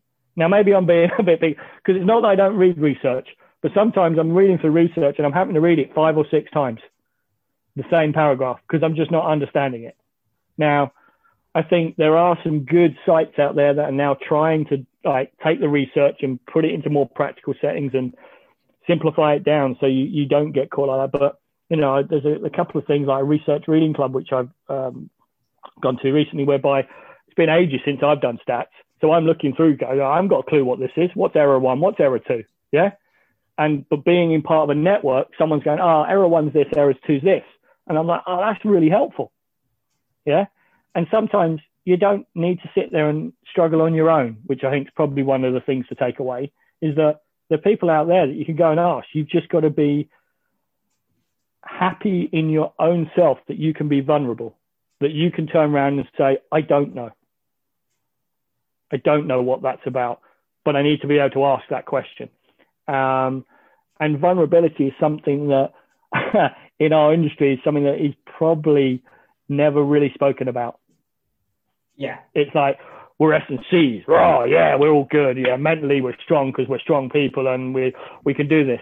When actually figuring out and being able to stand up and say I don't know is actually very strong skill that needs to be learned and worked on. And actually you become a far better person from that the ability to say I don't know. You know, how many times have and I've done it in the past, I'm not gonna lie. Someone says, Oh, what how's this work? And you go, Oh well, it does this, this and this and then you walk away and go, No, it doesn't. Mm. I've just I've just answered the question because I felt I needed to answer the question rather than going, ah, I'm not sure actually. I'll, I'll, I'll go and ask someone. Why? Well, you don't want to do that because then you look stupid, and then in theory you think you look worse in the person's eyes. But the reality actually is you look stronger in that person's eyes because you've been honest. Yeah. And, and also, just come. I was just going to say, and also they know when you do give them an answer that it is one you're reasonably confident about. But then um, there's a quote. I think it was pretty sure, ironically, it was at the UKSCA conference that I first um, got introduced to you. But um, something like uh, there are known knowns, unknown knowns, unknown unknowns, and it's just talking about how confident can you be with what you actually know versus what you think you know versus what you think actually I don't know that. Absolutely, and that's why like my comment is the more I know, as I've learned, the less I know, and it's getting more and more. You know, I get I get taken down like avenues now that I'm sitting there going, oh my god, I thought it was just as simple as this, and now I'm like into this multifactorial effort that I've got no idea where I'm going. All I want to do is make a kid be able to stand on one leg, and you want all of these things that need to occur. Well, just get the kid to stand on one leg and get them to practice it. I think sometimes we get so het up on. I'm not saying there shouldn't be justification, yeah, but we get so het up in the building of the plan that sometimes we actually forget to do it. We actually forget to get to it and go, well, just try it. Oh yeah, you, oh, you can't do it. I'll try again. Oh no, try it. Oh, it's getting closer. It's getting closer. Let's not get too technical in that way sometimes. And you said about how you, you, you pattern out with different patterns to try and get one certain pattern. Well, you know, uh, a guy called Kelvin Giles, um, I, I've seen a lot with him and I quite make things more complex. Yeah. Give the complexity that's needed. Yeah. Train something so that the movement you want becomes so simple that the kid doesn't even realize they're doing it. You know, add that. And I think everyone's scared to add too much complexity because they think it might be injuring people. But yeah, add a load of load with complexity. Yeah, you're asking for trouble. But get them to be able to move their body in ways that they've never even imagined. And interesting enough, the kids love it because they're like, oh, how am I going to get this broomstick round my head, over my feet, and back round? Oh, how do I do that? How do I? And those are the sort of skills that encourage kids to really mobilize. Going back to what you were saying, yeah. How do I get my leg round my ear? Okay. Simple stuff, really. Yeah, and it reminds me of uh, a quote I was reading the other day. It's saying about just some motor learning principles and whatnot. And it needs to be exciting enough for the brain to sense that the environment's different. Think, oh, hang on a minute, got to think about this. Um, and ironically, going down what you said about Kelvin Giles is, I think it's not this. It's not the case that, for example, I don't know, going from goblet squat to front squat to back squat is better than going to from a roll to squat to I don't know a pistol squat or whatever. It's just that if we think about the toolboxes, all right, here's the toolbox in terms of increasing the load. Here's how we increase range of motion. Here's how we increase, you know, I don't know, complexity. And it's look, different athletes will need different ones of that at different stages, which isn't entirely helpful for people who are like, just tell me what to do. Yeah, uh, but but I think people struggle, and, I think S&C struggle with that. If I haven't got a matrix to follow, oh my god, what do I do? You know, there's, there's almost like a panic because I feel like you should follow one. Well, going back to what I said earlier about if you're trying to deliver something that's not working, just try stuff. Try stuff. I remember, I remember a physio turning around to me who'd done his um, MSc in S&C, and he says, "Yeah, no, I'm, I'm on a journey. Every session for me is me discovering new stuff. And I thought that was really interesting because it was like, well, aren't you trying to help the athlete? He said, yeah, all the time. But I see different things occurring in every session. So I'm then discovering new stuff. And then I'm going, well, I tried that, but it didn't work. Okay, so I'm now trying something else. Oh, that worked in that situation. So it wasn't that dead right all the time, which I think there's a little bit too much of sometimes. Like, this is what we need to do. Yeah. And this is what we need to do now. Whereas, yes, it might be the right movement to do, but once you actually do it on that day, they're having a bad day. So that's not the right movement to do. So you've then got to assess it as a coach and change it. And then it comes back to, like you said, the relationship building. Because if you've not got the relationship there and you're like, oh, that's not working, let's try something different. Oh, that's not working, let's try something different. And the athletes look at you like, hang on a minute, you not do you not know what you're on about? Because we're doing something different every week. And that's where I think the earlier you are in your career, the more fear you have for that because you think you should hold. And this is really interesting. I, I was thinking about this about three, four weeks ago with an old intern that I used to have. Um, and it was about they should respect me. And I said, no, you have to earn their respect. Yeah. It was like, but they're talking. I said, well, speak to them about it. earn their respect by giving them the idea that a you're knowledgeable, yeah, but also you're interactive and you want to listen.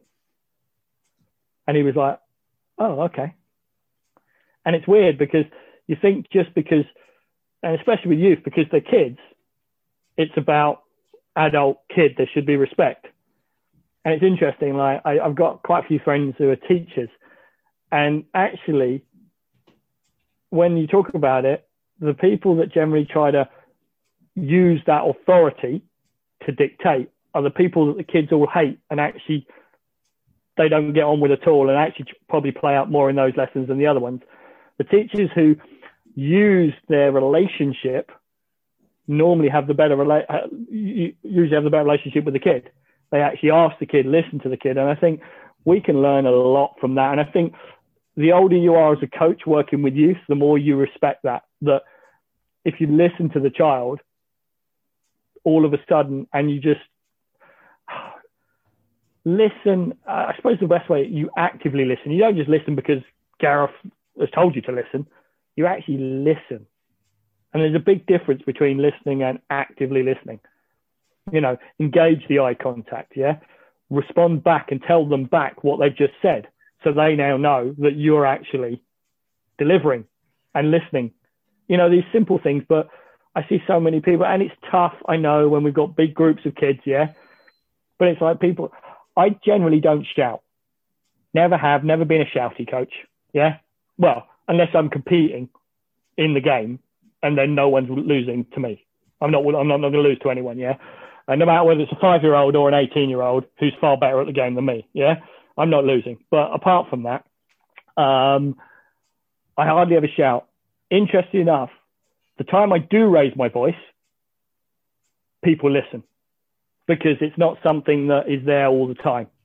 And it's not necessarily me shouting, it's me changing my pitch, changing my tone. And this goes back to what we were talking off script off about what do we want to engage with our coaches? What do we want to get the coaches to learn is that it's about actions, it's about tone, it's about pitch, it's about how the relationship works. It's not always about, oh, you've done eight reps, you need to do 10. Oh, I'm dead. Do 10. No, come on, like, we're better than that. We're better than that. And that's what it's about. So I think, yeah, I think it's, it, it, it is interesting uh, how, how it actually ends up. I think has to be a mixture between knowledge and experience. Yeah, I think that's uh, I think that's a nice way to head into my final outro of questions. Um, if you feel like there's one key take home that stands out for you, other than I suppose what you just said there, then uh, what would you like that take home to be for the listeners? I, it's tough because I think that, that last one is probably pretty much it. Uh, for me, it's called coaching for a reason. Otherwise, we'd be called programmers. We'd be called data analysts it's coaching, and coaching involves relationships, dealing with people one on one in groups, dealing with other people regarding other people. Yeah. Um, and I think the ability to develop emotional intelligence is a biggie. It's interesting. I, I've had a few interns that have come from retail, and their ability to deal with problems is far better than any of the kids that have come out of uni. Even though the guys that have come out of uni got loads of knowledge and even some coaching skills. But the person, or a couple of people that have come out of retail, oh my God, can they deal with problems? Can they deal with conversations with parents that aren't so because they've learned to deal with that from a, a social and emotional side, not just a this is my cookie cutter program type idea.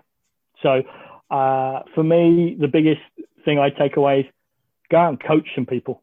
Now, if you have to do that for free, your mates dad's like under sevens footy team, go do it. Yeah. Don't worry about whether you've got paid for it because you'll love it. Honestly, trust me. It's pumped. Yeah. You'll love doing it. Fair dues. Once you start to get some experience, then obviously you want to look for people to pay. However, what I've always found is that if you start something generally in good faith for free with somebody, and then you go, right, that's my time period I've done, the amount of time people have come back to me and said, could you come back and do some more?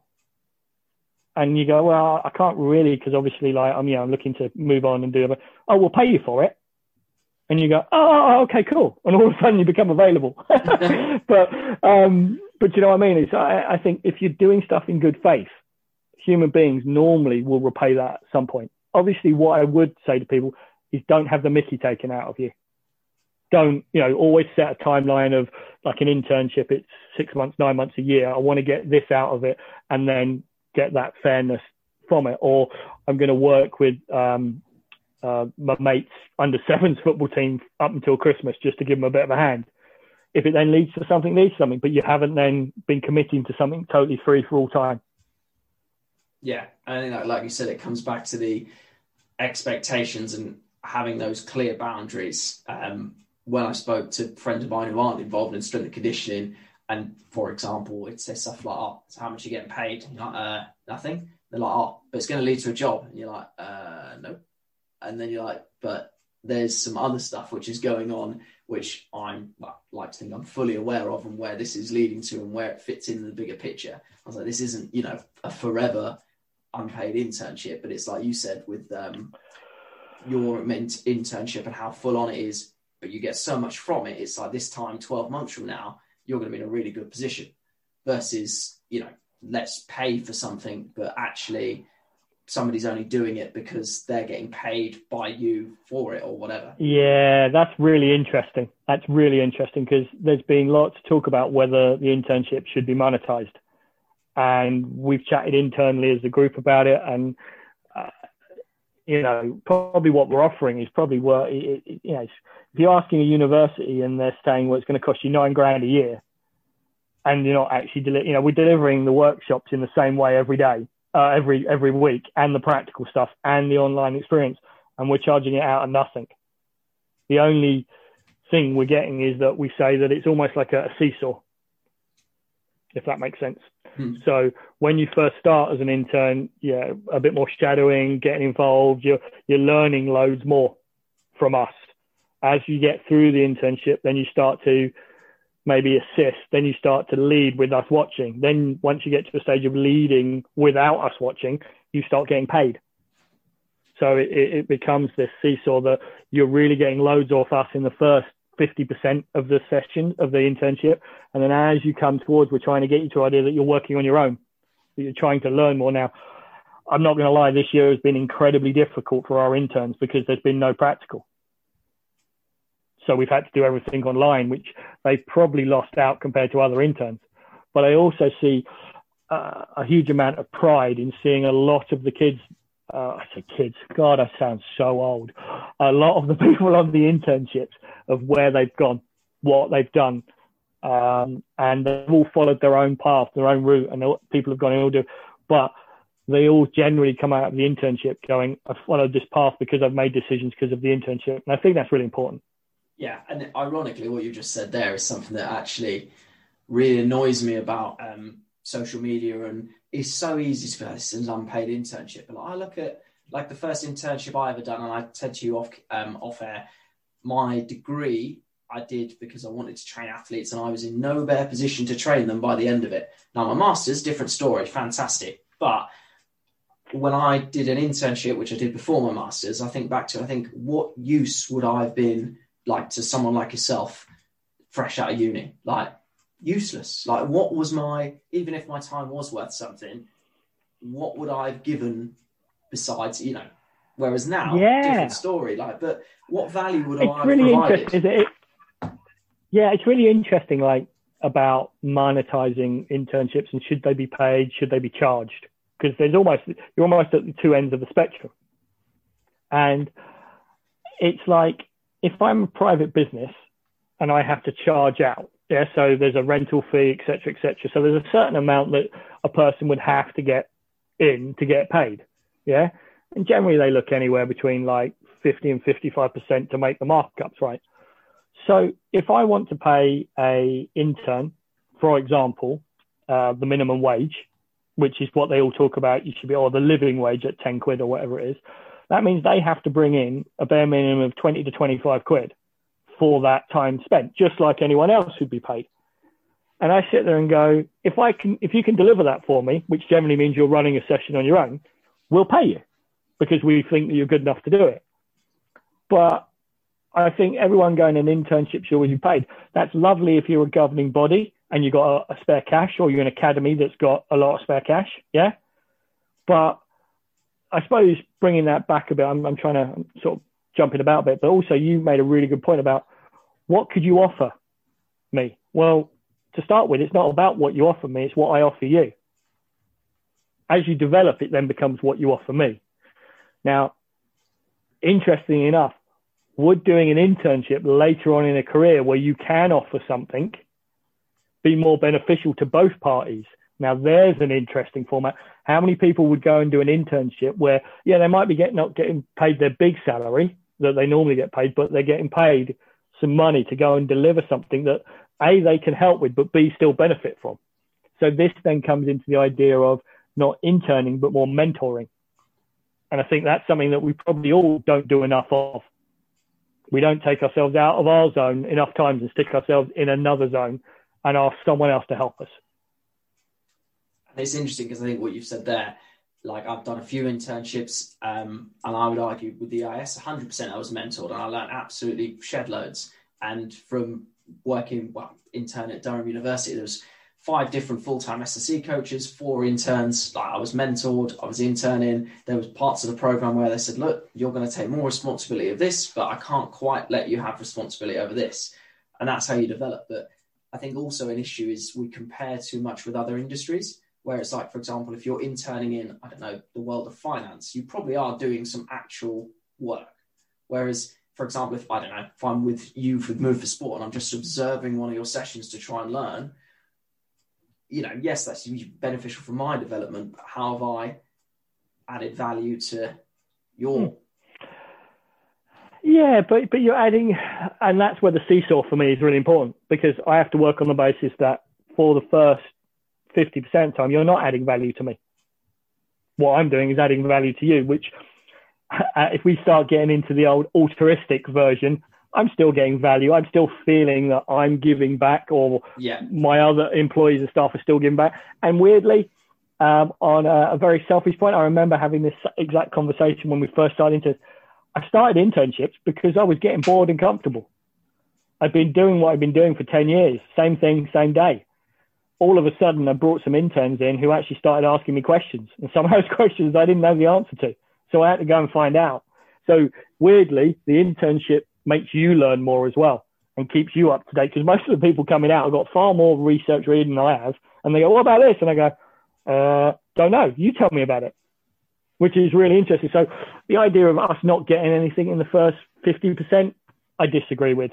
But as you said, we're very much. If we get to a stage where you are leading on your own, yeah, and you are good, you get paid.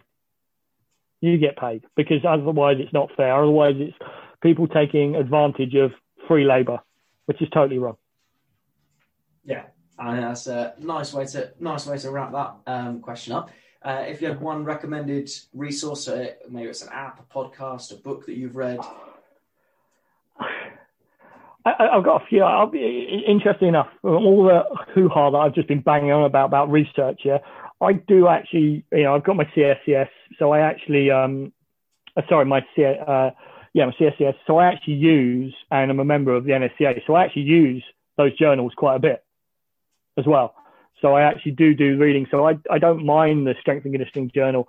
Um, I prefer that to the research because it gives a bit more practical. Um, however, what I found recently is it's less about reading about um, in books about how to change things programming exercise wise. You get that from networking, if I'm being honest. Yeah, go speak to people who have done stuff with certain movements. Yeah, that's where you get benefit because you can ask them, like you said, you get to the nub of it really quickly rather than having to read through it and not really seeing it. I've actually seen a lot more benefit re- recently, and we've talked about it a little bit, um, in having a look at how you can look at how your life's going. So things like Simon Sinek stuff, yeah, we've talked about, and and atomic habits and stuff like this. It's been really interesting. Now, I'm not saying you need to go and read every self-help book in the world, yeah, but actually choosing some really good content, actually changing. You know, Simon Sinek's um, Sinek's uh, Infinite Game was eye-opening about where things go, um, about the game is infinite, yeah, because if it's not infinite, you always have an end to it. So if you keep creating goals that have endings, well, what happens when it's done? You're done. There's nowhere to go. So it's about it goes through your life, and it's about the process that you have to enjoy. And I, I've spoken to many, many players and stuff like you have to enjoy the day to day. You have to thrive in the day to day. Forget that there's something at the end of it. Love the day to day. And that's not just the day to day grind, that's just the general enjoy what you do. And that's really important. And that if you've got the right structures, that day to day, in going back to the atomic habits, which is the other one I just mentioned, is if you do the small things every day, then the big things sort themselves out. You know, the old adage of, you know, look after the pennies and the pennies will sort after the pounds. Yeah. Sounds a bit cheesy, but actually you can take that into everything. And hey, I think the big thing to take away is we're all human. So we could all set up these lovely little lists of everything I've got to do every day. But let's be honest, you're going to get a day or two where you go, do you know what? I can't be asked. And what we've got to be really honest about that is that doesn't matter. It doesn't matter. If you have a bad day, it's not a bad thing. Everyone has them. What we've got to do is go, cool, that was a bad day or a bad week. Okay, what do I do now? How do I reset? And it's about identifying that it's happening and then figuring out how long it takes to reset. Now, some people can reset like that. Could be just as simple as a, oh yeah, I've just lost my range of thought, crack on. For others, it's like, oh, I need the day's gone. If that's how it is, it is. But understand it, identify it, and then reset. Yeah, and it's ironic just listening to you talk. That reminds me of a conversation I had in the week um, with a chap, and I saying about goal setting. I said every year I set myself goals, and without sounding arrogant, every year I achieve them. But I don't have this. One thing I'm not very good at is sort of little checkpoints along the way of being like, oh well, I said I'd achieve this in 12 months. Where I'm at. Um, and maybe it's because I'm biased towards the goals that I'm setting with, I don't know, lifting, putting content out there because it's stuff that I inherently enjoy doing. Um, but yeah, it's kind of I don't know. It happens by default rather than design. Um, but yeah, it's an interesting one. Yeah, we we all have a bias for what we enjoy doing. We all have a bias for how we want to coach. We all have a bias for how our athlete wants to do. Weirdly, we got to leave that at the door a lot of the time in everything, and it's tough. Yeah, that's uh, something I'm working on is to set goals for stuff that wouldn't necessarily get done if uh, there's not things in place. But that's a topic for a different day. Um, and Absolutely. And finally, one of my favourite questions to finish things off: um, if you could spend a period of time observing a coach with their athletes, or maybe a coach with their youth athletes, kids, whatever, um, who would you want to observe and why?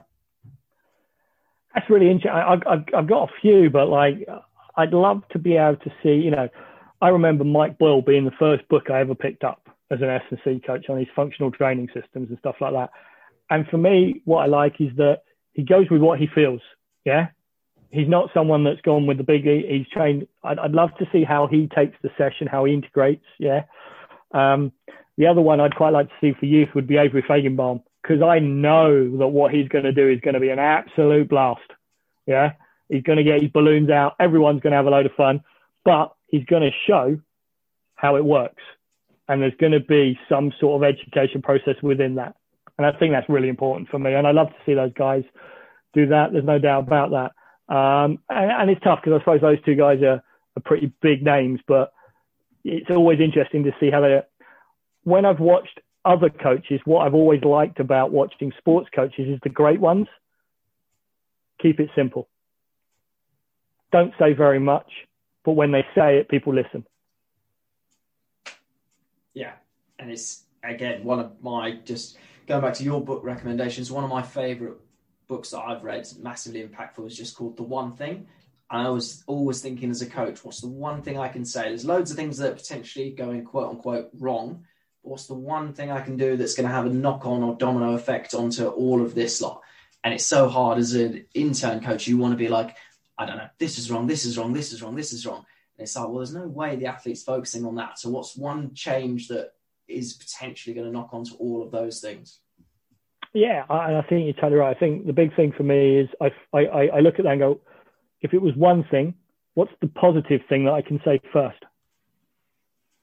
If I can, if, if, if there's one thing I have to correct, is there a second thing that goes before that that creates the positive image in their mind of what they've done? So all of a sudden everything fires up, going, "Yay, I'm, I'm positive!" And then when you do want to change something, they're already engaged. rather than it's negative, it's wrong. Yeah, and equally to follow that, giving them something that's actually actionable because it's so easy. I find it. I do it myself when I play sports. I'm not very good at. I'm like, oh, don't do that, don't do that. And you're like, right, well, tell me, or I need to tell myself what to do rather than don't play that shot or whatever. Totally, totally. Awesome. Uh, well, thank you very much for your time, Gareth. Thank you for listening to episode 48 of the Platform to Perform podcast with myself, as always, Todd Davidson, and today's guest, Gareth Shelbourne. If you've enjoyed the podcast, please share it with a coach, teacher, or athlete that you believe would benefit from listening. And if you want to go one better than that, then you can check out my Patreon via www.patreon.com forward slash Todd Davidson P2P Coaching. In exchange for subscribing and supporting the podcast, you'll receive exclusive access to all of my educational strength conditioning content, all 30 of my calisthenics kids lessons designed to improve strength, confidence, and movement skill in children using bodyweight only tr- training and age appropriate coaching. You'll also have access to my ever expanding movement library, as well as all the programs that I've released via this platform. Thank you very much for listening, and I'll catch you again in the next episode.